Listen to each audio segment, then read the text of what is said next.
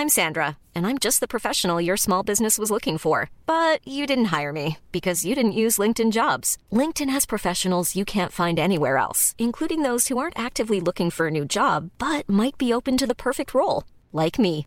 In a given month, over 70% of LinkedIn users don't visit other leading job sites. So if you're not looking on LinkedIn, you'll miss out on great candidates like Sandra. Start hiring professionals like a professional. Post your free job on linkedin.com/people today. Millions of people have lost weight with personalized plans from Noom, like Evan, who can't stand salads and still lost 50 pounds. Salads, generally, for most people, are the easy button, right? For me, that wasn't an option. I never really was a salad guy. That's just not who I am. But Noom worked for me. Get your personalized plan today at Noom.com. Real Noom user compensated to provide their story. In four weeks, the typical Noom user can expect to lose one to two pounds per week. Individual results may vary.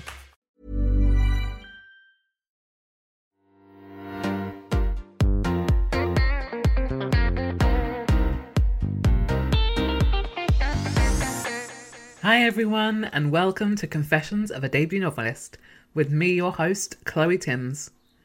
This week, I'm talking to Carole Hailey about her thriller, The Silence Project. Carole lives in Wales with her husband and two rescue dogs. She completed the six month Guardian UEA novel writing course taught by Bernardine Evaristo, who imbued Carole with such a love for writing that she abandoned her career in law to undertake an MA in creative writing and later a PhD. In this episode, we discuss how frustration with politics inspired her theme of silence, why she's glad her other novel didn't sell, and the strange way she found her agent by not winning a writing competition. But before we hear that, here's Carole with an excerpt from The Silence Project. In a fire, you die long before your bones ignite. Skin burns at 40 degrees. Above 760 degrees, skin turns to ash. Bones are less flammable because they need to be exposed to 1200 degrees to burn. Although long before that, the layer of fat which you carry under your skin will boil. Your internal organs will explode. You'll be dead, even though your skeleton remains intact. On the 31st of October 2011, I watched my mother burn to death. It wasn't an accident. She built her own pyre. She doused it in petrol. She climbed up and stood with her legs apart, bracing herself.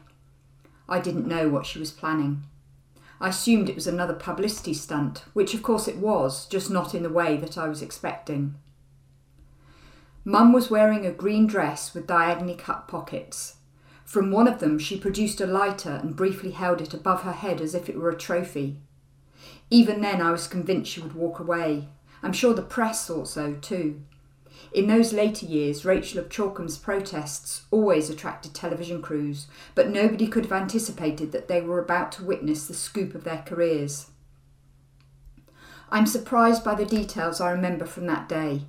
I can feel the pressure of Tom's arm around my shoulders as we watched my mother. I remember the smell of his fingers as he stroked my cheek. I remember the sky was cloudless, which was unusual for an October day in Hampshire. I remember my mother didn't look at me, not once, not as she crouched down, wobbling slightly, not as she ran her thumb along the top of the lighter, cupping her left hand around it, not even as she lowered the flame towards the petrol soaked branches. What I remember most clearly about that day is that my mother died as she had lived, in complete silence. The pain of melting skin and boiling fat must have been excruciating in the seconds before her nerves stopped carrying signals to her brain, yet my mother did not cry out. Rachel of Chalkham, silent to the end. Hi, Carole. Welcome to the podcast. I'm really happy to have you on with me today to discuss your debut novel, The Silence Project. Hi, Chloe. It's fantastic to be here. Thank you. So, can you start by telling us what The Silence Project is about? Sure. So, it imagines what it might be like to be the daughter of a woman who starts a movement that changes the world. But while many people believe that Amelia's mother is the savior of humanity, many others think she's a monster and a mass murderer. So it's about how power corrupts and how a movement that started with the best of intentions can become a shadowy, sinister cult. but also Amelia feels trapped by her mother's legacy. And so she hopes that if she can understand why her mother did what she did, she can finally step away from her mum's shadow and begin to make her own way in the world. Yeah, it's such an amazing premise of the novel. And I think you really, and you do question it in the novel about, you know, whether Rachel has created this kind of monstrous thing or whether she is the monster herself. We'll talk a little bit about Rachel in a bit, but I'd love if you could tell us a little bit about where the inspiration came from. I know it came from somewhere kind of slightly more political, I guess. it did. It I the inspiration came from my realization that the first thing I was doing every morning when I woke up was ch- checking to see what Trump had tweeted overnight. And I should I should make it clear I'm not a Trump fan. I wasn't there cheering for Trump's tweets, but but it was it was the way that everything had become, particularly as well with Brexit um, in this country, had it become so polarized. So actually, regardless of which side of things people sat politically, everyone was just shouting at everyone else, and it seemed to me. And I know lots of, to lots of people, it wasn't particular to me, but that we'd sort of lost the middle ground and actually any any sort of ability to just have a civilized conversation about things and listen to other points of view. And so uh, that's that's where it came from. Um yeah and also and also there was the whole thing about trump um believe or at least giving the impression that he believes that whatever he says is the truth. And so how actually we'd sort of lost um, uh, the sort of moral truth of things. And, and again, whoever shouted loudest seemed to sort of be the person who at that particular moment was was the keeper of the truth. But anyone who is thinking, not a book about Trump, can breathe a sigh of relief because he doesn't feature in this novel. And it is a, a novel that deals with these kind of themes and topics, but in a very original way. And you I, I saw an interview where you said your ultimate goal really was not to kind of speak really about kind of politics but to entertain your reader ultimately. Yeah absolutely. I mean at the end of the day i i think i mean i think it must be true for well i hope it would be true for most novelists. You, you just want people to read the book and put it down thinking it wasn't a waste of their time.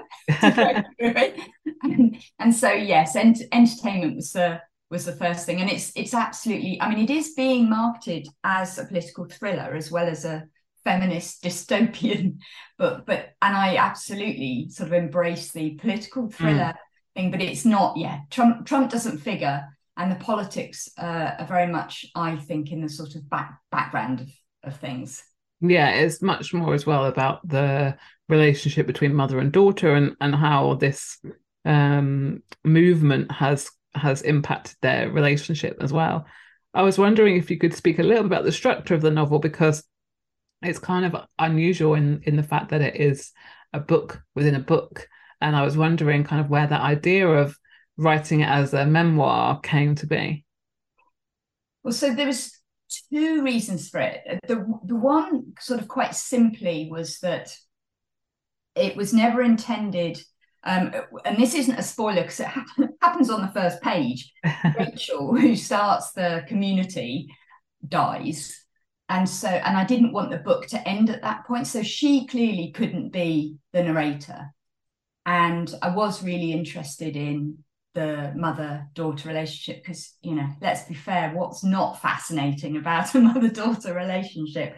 So it had to be somebody other than Rachel. And the obvious person to pick was her daughter and how how what Rachel does impacts her daughter. So there was there was that decision. But actually the book within the book and framing it as a memoir was because I really enjoyed and found it easier to write using a framework like that. I, and I I found I found because then it lent itself to using um well to bringing in fictional other material like news reports and you know interviews on the radio and things like that and actually it really helped me um, because when i was you know if i if i was sort of struggling a bit for how to move a scene along i would I would I would introduce, you know, Amelia goes and looks something up on Google, for example, and and um, so actually I I loved working sort of in a framework. And I've actually the the novel I'm working on now, I've decided to do the same thing because it it kind of feels a bit like a cheat. it helps me move things along. So yeah, that was why I did the book within the book structure. So is the structure one of the first things that you were confident and definite about, or did that kind of come after you'd already started thinking about the story and working on it a bit? Was it a later invention or was that there from the beginning? Actually, it was a later invention. Having having said that, uh, how um, how much I enjoyed doing it that way. It was it didn't come in at the end. I mean, it was it was sort of a um, I'd written probably I don't know maybe thirty thousand words, and then I thought, no, actually, what I'm writing here is a memoir because also also it or a fictional memoir because also some of the I, I realized that some of the way I was framing some of the writing did have a feel of, and I don't want to make it sound boring because hopefully it's not, but sort of more academic in very small pieces. And that that only works, I think, in the context of it being a memoir. So I sort of wrote 30,000 words and I thought, oh no, this is what I'm writing. This is what I'm writing. So I sort of went back to the beginning and then built the framework of it being a book within a book. Mm. I love books that do that. I mean, even talking about different genres, like Janice Hallett's The Appeal, it does that so well with the emails and the texts. And then you've got people like uh, Taylor Jenkins Reid, who does, you know, incredible kind of like documentary style books. Um, I think I love it because, and and I have to say, Carole, I was you did you did manage to fool me at some points, and I was sat there kind of googling some things being like i don't know whether you've made it up i don't know whether it's real and you've blended this kind of like fiction and reality and like you said you've got these fake bbc news articles and i'm and i think i've seen a review where someone was like tried to go on the website and it doesn't exist and uh, you know it's so clever and i love it but that surely that's like makes it more fun for you as well because it's not just sit i mean of course part of the writing is just sitting down every day and getting your words down but that must have made the kind of writing process more fun for you as well. It, it really did. It really did. It was huge amounts of fun coming up with um, um, book titles and and yeah interviews that had never happened. And and I mean I love Taylor Jenkins Reid as well. I mean I absolutely love her. And um, I, I think it was it was probably a subconscious influence. I didn't set out. I certainly, and my book, you know, I, I think is is very different to hers. But I do think that um, her style of writing, subconsciously anyway, influenced me. And also um, Lincoln in the Bardo, um, and that that that also massively had an influence. And and it is just so much fun, yeah, coming up with fictitious fictitious news reports and and I've loved seeing the reviews where where people have said I I tried to click on the link and yes it worked it worked. It did work and it, it worked on me as well and and also because you do talk about real life disasters and some that I couldn't actually remember so I was like has Carole just invented this disaster or did it happen? And and the ones that I looked at had happened and you managed to weave them into the plot of your novel in the sense that there were some, I think, terrorist attacks where in your novel you were saying this was a link to the community, and I thought that was really, really, really smart and really clever. I wondered, but I wondered whether you were influenced in your research and your kind of world building in any kind of real life political groups or cults that kind of influenced how you wrote about Rachel's group um, before I started writing the Silence Project, I finished a PhD, and um, it was a PhD in creative writing. And what um, certainly I did at Swansea University, and what you have to do there, and I think it's similar in a lot of creative writing PhDs, is that you obviously you have to write a creative piece. In my case, it was um, a, a, novel, a previous novel, um, but you also have to write a twenty thousand word dissertation, which is effectively a smaller version of what most other people would write for the PhD. And mine was um, on the subject was how to invent a religion. Right. And so I did three years of research into cults, and they were all religious cults. Um, and I was keen not to write about a religious cult. I mean, I love a culty book and I love a religious cult book, but I didn't, that's not what I wanted to write. But I think the, obviously all the component parts to a cult are the same, whether it's religion or not. And, and with things like Scientology, for example, which I did a lot of um, research into, you know, it's only, they only became classified as a religion for tax reasons. Mm um, they weren't a religion. In fact, um, their founder didn't want it to be a religion for a very long time until he realized he could get a tax break. So I think I think whether it's a religion or not is is sort of by the by the the um, essence of a cult is the same. And so yes, I've done a huge amount of research, and then specifically for the Silence Project, Greenham Common. I, I didn't do as much research, but I, you know, I'm old enough that I remember um, sort of pictures on the telly, and I've met people whose mothers took them to Greenham Common. And um, I'm not saying that's a cult. What I'm saying is that's a political movement. So um, I remember that, and I think it really stuck with me. I, I, I must have been I don't know my early teens perhaps, and and I just you know the idea that these women were were sort of taking themselves off and sitting for this thing that they believed so passionately in really stuck with me. So I think. Mm even though I hadn't really thought about it since I was a kid, that really felt felt sort of fed into it as well. So there's a lot of influences, yeah. so I'd love to go back in time and talk more about how you became the writer of the Silence Project and where your writing journey began. And one of the things I wanted to ask about was um, something that happened on your 40th birthday and a present from your husband that kind of changed everything for you? So I um I had always wanted to write, um, like so many of us. I've always wanted to be a writer, but I became a lawyer and um I started a law firm and I so I had a lot of responsibility and um and I've always read. I never didn't read. I always made time to read, but but although I used to write as a kid, I never actually, I just didn't have the time or the energy to write while I was running a law firm. Um, and so fast forward to yeah my my sort of uh, heading towards my 40th birthday and my husband and i clearly remember it came into the room like our living room and um, he had the guardian with him and he had seen an advert for they don't i don't think they run them anymore they do they now do sort of weekend masterclasses, but this was the first six month how to write a novel Guardian masterclass. And um, so it was every Monday night going to the Guardian offices in London, which was amazing. Mm-hmm. Um, and uh, he said, I will pay for you to do this writing course. You either do it or you shut up forever about wanting to be a writer. He said, it's your choice, one or the other.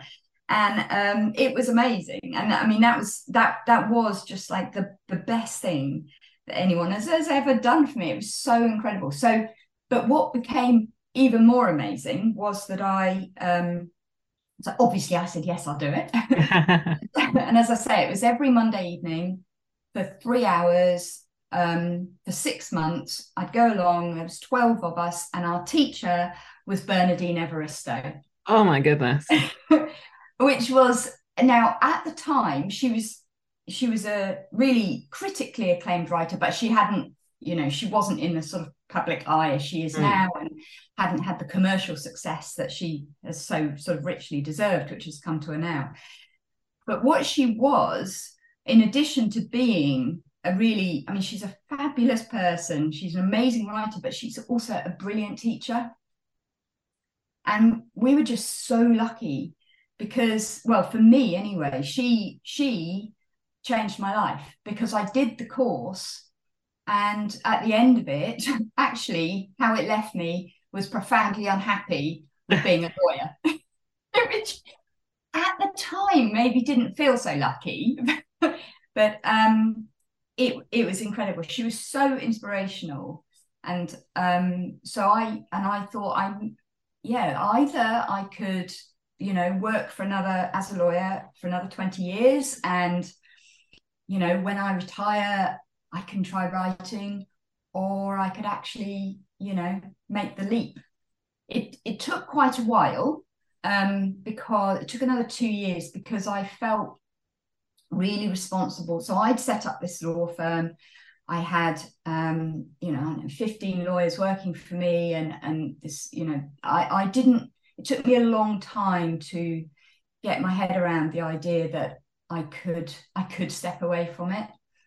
Um, and you know, my husband was really supportive, and and my family were sort of really well. My dad actually wanted me to stay as a lawyer, but the rest of my family. That's just dads, isn't it? Come on. um. So yes, it wasn't something I did lightly. I took I took my responsibilities to the firm and and to to my colleagues really seriously. But in the end, what I decided to do was to apply to do an MA at Goldsmiths in creative writing. And I thought, if they give me a place, then maybe this, you know, maybe I'm not rubbish and it's worth making the leap. And if they don't give me a place, then, you know, I've tried and that's it. And and so I applied and they gave me a place. And then one of the worst days of my life was going in and telling everyone I was going to be leaving. But um, but I did and and the law law firm's still thriving so you know they're probably doing better without me which is, which is great um, so yeah that that was uh, that all stemmed from my husband coming in and saying you either do this course or never talk about it again well thank goodness he did yeah I saw another interview with you where you said that um, the Silence Project is actually the third novel that you've written, and the first two weren't traditionally published. And you said in this interview that actually you don't regret anything you w- you don't wish this had happened sooner and that the experiences with those other two books kind of led the way for you writing the silence project so i'd love if you could kind of tell us about those two books and what do you think made the silence project stand out and and capture the attention of um, editors enough to get a book deal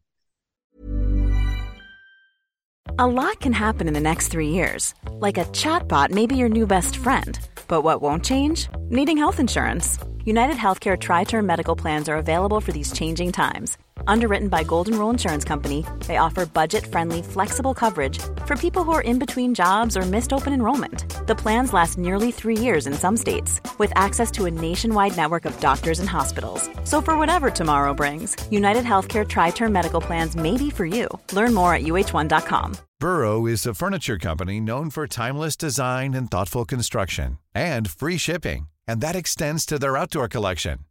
Their outdoor furniture is built to withstand the elements, featuring rust-proof stainless steel hardware, weather-ready teak, and quick-dry foam cushions. For Memorial Day, get 15% off your Burrow purchase at burrow.com slash ACAST and up to 25% off outdoor. That's up to 25% off outdoor furniture at burrow.com slash ACAST. Many of us have those stubborn pounds that seem impossible to lose, no matter how good we eat or how hard we work out. My solution is PlushCare. PlushCare is a leading telehealth provider with doctors who are there for you day and night to partner with you in your weight loss journey. They can prescribe FDA-approved weight loss medications like Wegovy and Zepbound for those who qualify. Plus, they accept most insurance plans. To get started, visit plushcare.com slash weight loss. That's plushcare.com slash weight loss. Even when we're on a budget, we still deserve nice things. Quince is a place to scoop up stunning high-end goods for 50 to 80% less than similar brands. They have buttery soft cashmere sweaters starting at $50, luxurious Italian leather bags, and so much more. Plus, Quince only works with factories that use safe, ethical, and responsible manufacturing. Get the high-end goods you'll love without the high price tag with Quince. Go to quince.com/style for free shipping and 365-day returns. So the first novel that's that, that lives in a drawer. Um, I started actually on the Guardian course, and then I finished during my MA, and um, I had uh, I I got an agent for it straight away, and um, as I'll sort of make, make clear, this isn't my now agent, and um, he he was very very enthusiastic about it, and um, I, I don't I don't know. I didn't I mean, I loved what I'd written, but it didn't feel to me that I had written something that is one of those that that was the the basis of one of those stories you hear about where somebody writes their first novel and then they immediately get an agent and then it goes to a 13 way auction. I just didn't think I I didn't think I was I'd written something that good. And it wasn't false modesty. I think it was I, I genuinely didn't think it was that amazing. So when he he was like, "I'll come and meet you anywhere to you know talk about it," and I'll say, you know, and it was great and it was flattering, but it just it just didn't feel right, or it didn't feel like I'd written the thing that that that should have engendered that sort of um, response. And sure enough, he sent it out. Um, and it it got some i got some well it, it was rejected by everyone he sent it to i got some really good feedback in that they were saying, you know, love the right. It was like right right writer, wrong book, right sort of thing. Um, and so actually, I mean, it was disappointing, but I I wasn't sort of wholly surprised by that. Anyway, um, I I after I finished my MA, because um, I'm a, a, sucker for uh, for education, I went and started the PhD, and so I wrote another book, or I started writing another book during the PhD, and um, I finished the book, and my PhD supervisor at Swansea University was really enthusiastic about it and so, you know, thought it was brilliant. And I thought it was considerably better than the first one I'd written. And my then agent, who is remaining nameless for a reason, said he thought it was unpublishable. And but he didn't tell me why. He gave me no feedback he just said it was unpublishable. He refused to send it out. He refused to to anyone. He ref- but but he also just didn't give me any feedback whatsoever. And that actually that was crushing.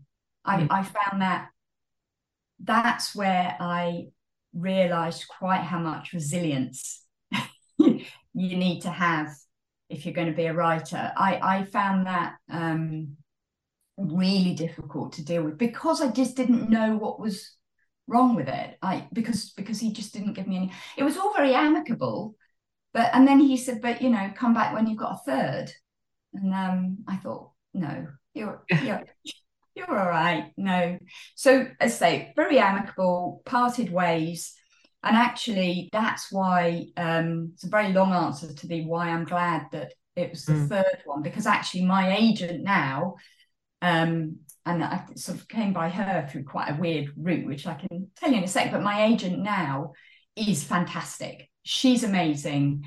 She loved the Silence Project, uh, but she also gave me sort of, um, I, I think I had three months full time writing revisions when she gave me notes on it. And that's what I wanted. I wanted somebody to say it's brilliant, but it could be better. Mm. Whereas the first, the, my first novel, the agent then had sort of just sent it out with no no he gave me no suggestions whatsoever. He just sent it out and it was rejected. And then the second one he refused to send it out and gave me no suggestions either. And and i i i just don't think as a sort of baby lawyer that you know i didn't think i was the one genius writer that had written something perfect.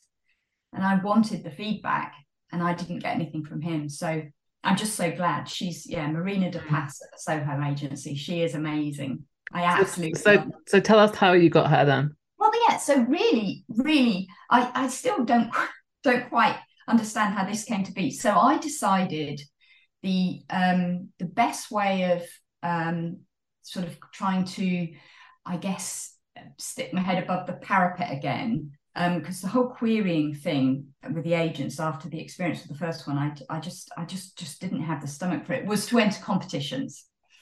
So I entered the first five thousand words of the Silence Project, which is pretty much in the form that it is now still, for um, the Bridport Prize and Blue Pencil Agency. They're a literary consultancy mm-hmm. prize. Um, and I think Bath Novel Award. Anyway, I got nowhere in the Bath Novel Award. Um, I also got nowhere in the uh, Blue Pencil Agency Award prize either. In the end, I was shortlisted for the Bridport First Novel Award, which was brilliant. But after all the competitions had ended, um, which is sort of autumn each year, the um, lovely lady called Emma, who runs the um, Blue Pencil Agency, emailed me out of the blue. Honestly, I thought it was a joke to begin with because she said, um, "Meeting an agent next week. Would you like me to um, show her your submission to the competition?" Now, I got nowhere. I wasn't longlisted. I just got, and I was like, "This is a bit weird," because I submitted it months ago. I got nowhere at all. Anyway, yeah, she, um, she, well, it wasn't a joke and um, I still don't really understand. I have met her, but I still don't really understand how it wasn't good enough to be longlisted, but she also did think it was good enough to to give to an agent, and the agent she was meeting was Marina. Um, and so, yeah, I'm I'm I'm utterly grateful, and it is as a result of entering competition, but a competition where I didn't actually didn't get anywhere at all. That's, that is great, though. I mean, it just shows that it's just impressing or ticking the box of someone, even if you don't get anywhere. I mean, because I don't know how many judges the competition had, but obviously some competitions have several judges or it goes through several rounds. But if you spark something in someone, they may know someone who knows someone who knows someone that could get you an agent or even just a conversation. So it's definitely worth applying to all these things. I mean, particularly I think when you get competitions that are really renowned or have you know opportunities for feedback they're they're great to to even just get your work out there and see how it's uh, received. So obviously it worked fantastically for you. So did you ever consider showing that second book to her or was that kind of just you know you'd you decided that it was almost in the past and you weren't going to go down that route again she um she has a copy of it but i don't think she's read it. So i don't i yeah i don't know. I, I i i feel like it is a bit of a i still really love the second book that i wrote the supposedly unpublishable one. But um I, it feels like a bit of a retrograde step. I sort of want to to, to carry on going mm. forwards. Um well so... i mean you talked you talked about resilience and you know how how all that almost rejection by being told it was unpublishable made you uh, it soured the relationship and, and kind of really made you realize how hard it is. But what then made you carry on? Because i imagine there was probably a part of you that just thought well that's it you know i've written a book i've spent time writing two books now but neither of them are, are going to be published. What made you carry on? Was it a, a belief in yourself or was it something else that made you just think you couldn't stop. You had to carry on. Yeah that's that's another really good question. I, th- I think so i was um, by then i was in my late 40s and i'd given up work as a lawyer. I didn't want to go back to work as a lawyer. I didn't know what else i would i mean i'd given up work as a lawyer to write. And although i have like i've done some teaching at, i taught on the ma course at swansea university. I, I mean i the reason I'd completely upended my life uh, was to write, and so it it was a sort of what what else am I going to do? Having said that, I did when I started the Silence Project. I did think if I write this one and it gets nowhere, I'm not sure how much more motivation I'm going to. If I've got three unpublished novels, I'm not sure how much motivation I'm going to have to carry on. So it, was it was kind of a combination of things. Um, I mean, I I, lo- I love it. I mean, we all love it. That's why we do it, isn't it? But but I I did yeah. It was a because I was in the really fortunate position of not writing and having a full time job. Um, and I'm in awe of people who do that. I, I, you know, I just couldn't do it. But um, because I wasn't doing that, it was like, well, I'm, you know, I'm I'm not in my dotage yet. I'm not going to just sit and watch Cash in the Attic every afternoon. I, like, I need to do something, and the thing I want to be doing is writing. So yeah, I'll, I'll have another go. But but I was very aware of of thinking if there's if three isn't if I can't do it in three, am I really going to have the motivation to do it in four? But fortunately, I didn't have to. I didn't have to confront that question. Thank goodness. So once you signed with agent, I assumed that you did some editorial work on your book because I know that was one thing you were kind of really eager to do. What was the process like from that then to your book deal? Was it a pretty quick process? So I signed with Marina in um, January 2021. And yeah, as I say, I had three, pretty much three months full time doing um, revisions as a result of her feedback, which I loved doing. I and and because I'd done so much, so many classes with my various bits of education, I I love feedback. I have no problem getting feedback, and I'm the same. Yeah, yeah, absolutely love it. And and also, I could see everything she was suggesting would make the book better. I mean, it, it was such a collaborative thing, and yeah, t- I totally love it. So I had no problem doing that. But I I finished. She and I were happy um, that it was complete in April 2021, and it went out on submission, and um, there was like radio science for 10 weeks, which which was which was agony. But I my understanding is that although it felt like forever, actually it's not necessarily that long. Mm. I don't know how long. How long did you wait when it was out on submission? Oh, I actually can't remember. I think I've repressed it because it was such a uh, stressful, upsetting time at points. Um, it it wasn't very long. It was. It's got to be. Uh, I'd say four weeks at most, but my agent and, and every agent works really differently as far as I know.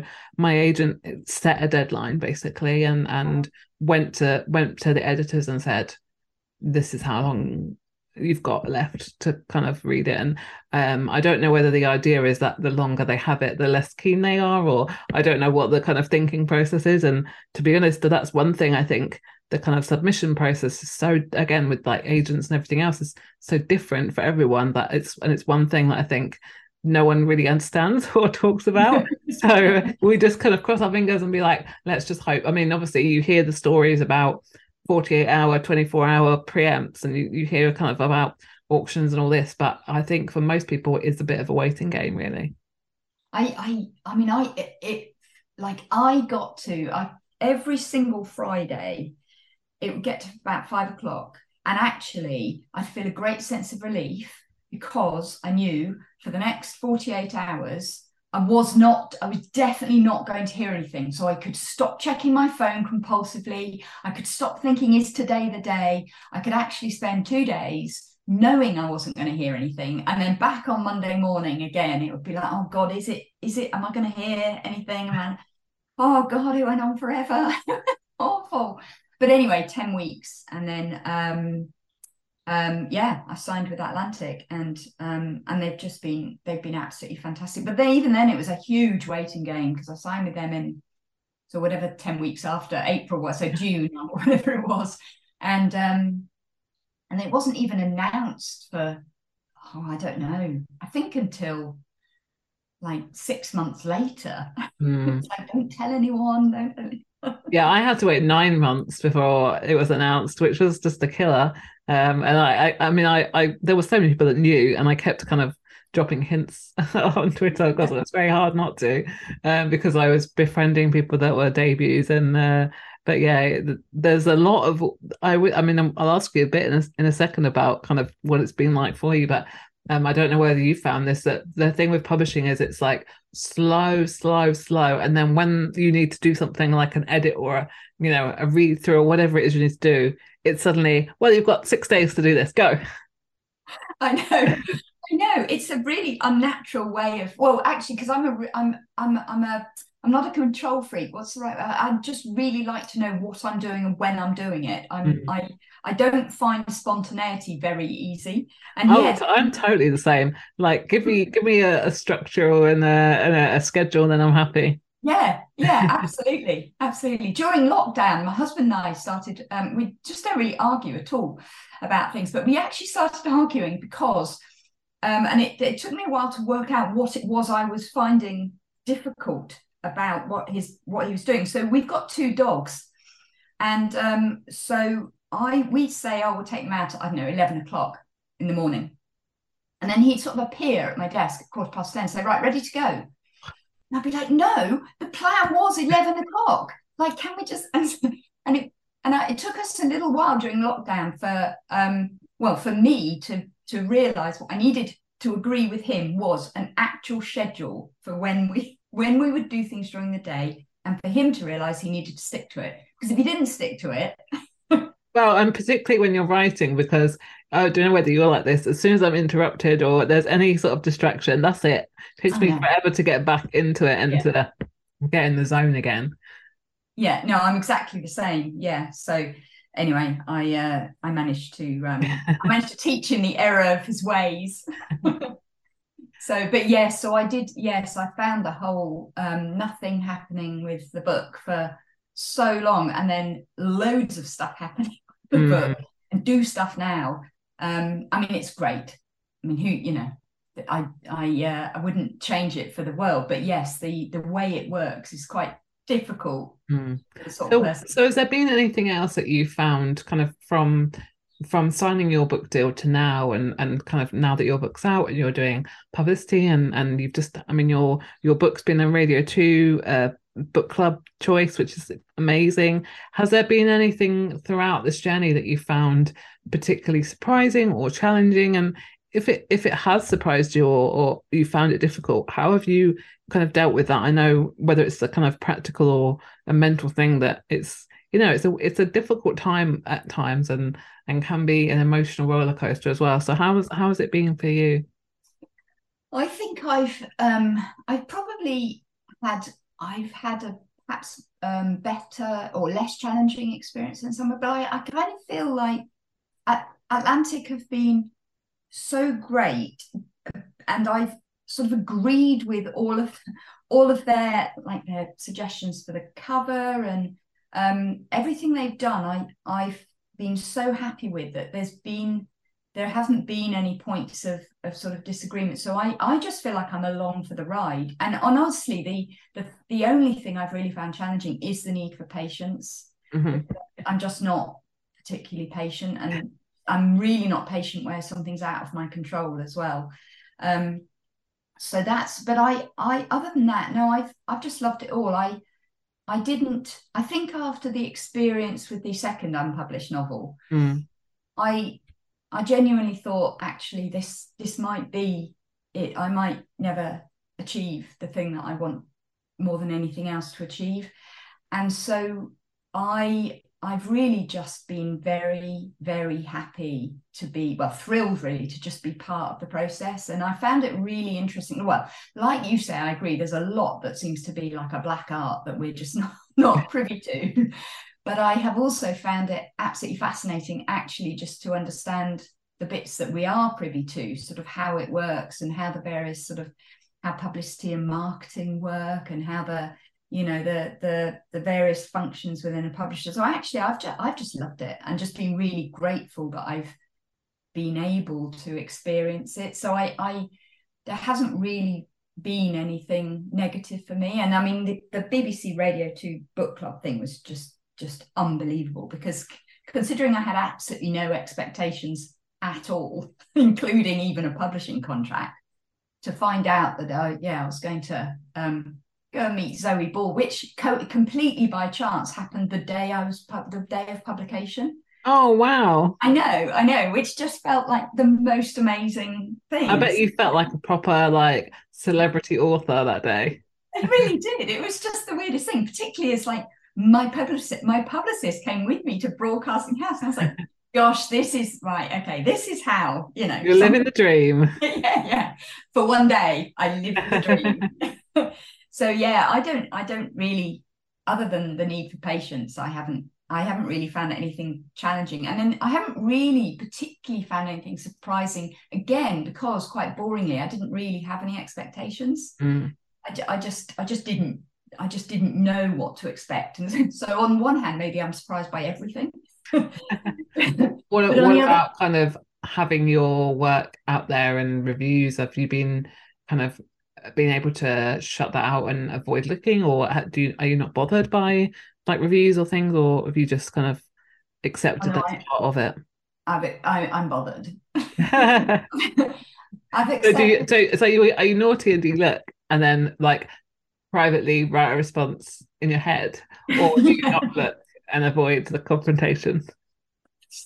I um I I do look um, and then sort of wish I, I find it I don't know I find it really I, I still am I'm still bemused by the fact that people I don't know are reading the book.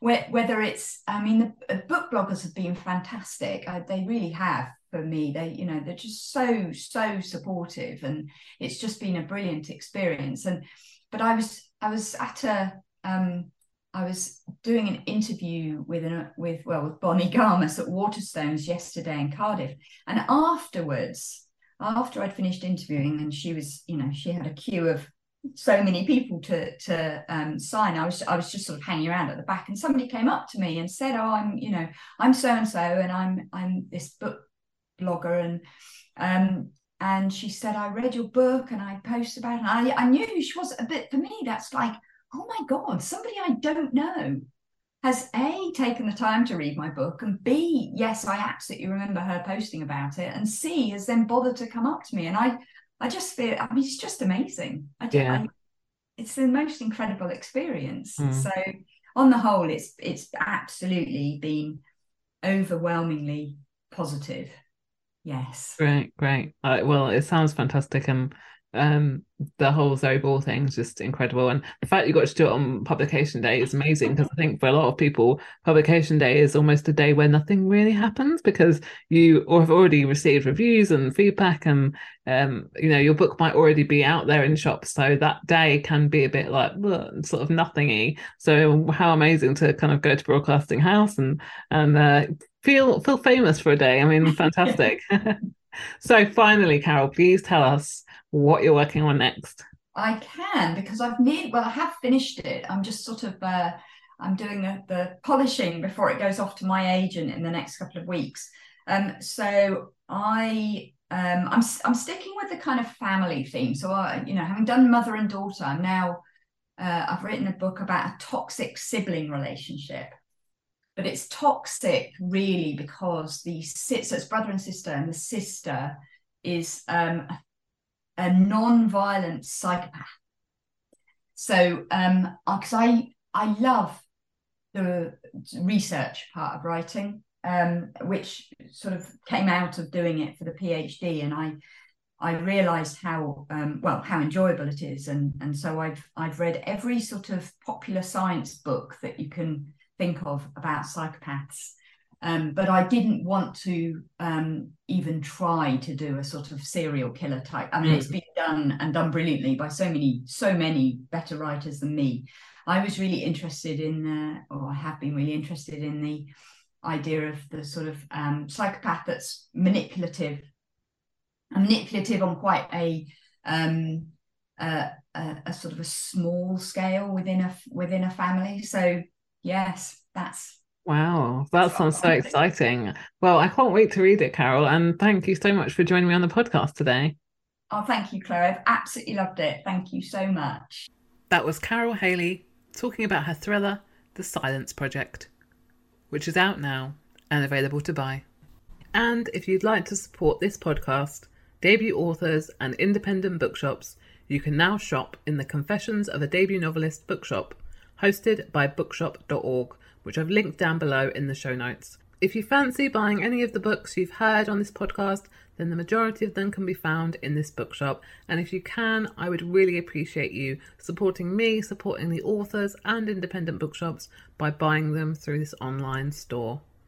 Thank you so much for listening. And if you've enjoyed this episode, please subscribe wherever you get your podcasts. Or if you've subscribed already, it would be great if you could leave me a review. See you next time.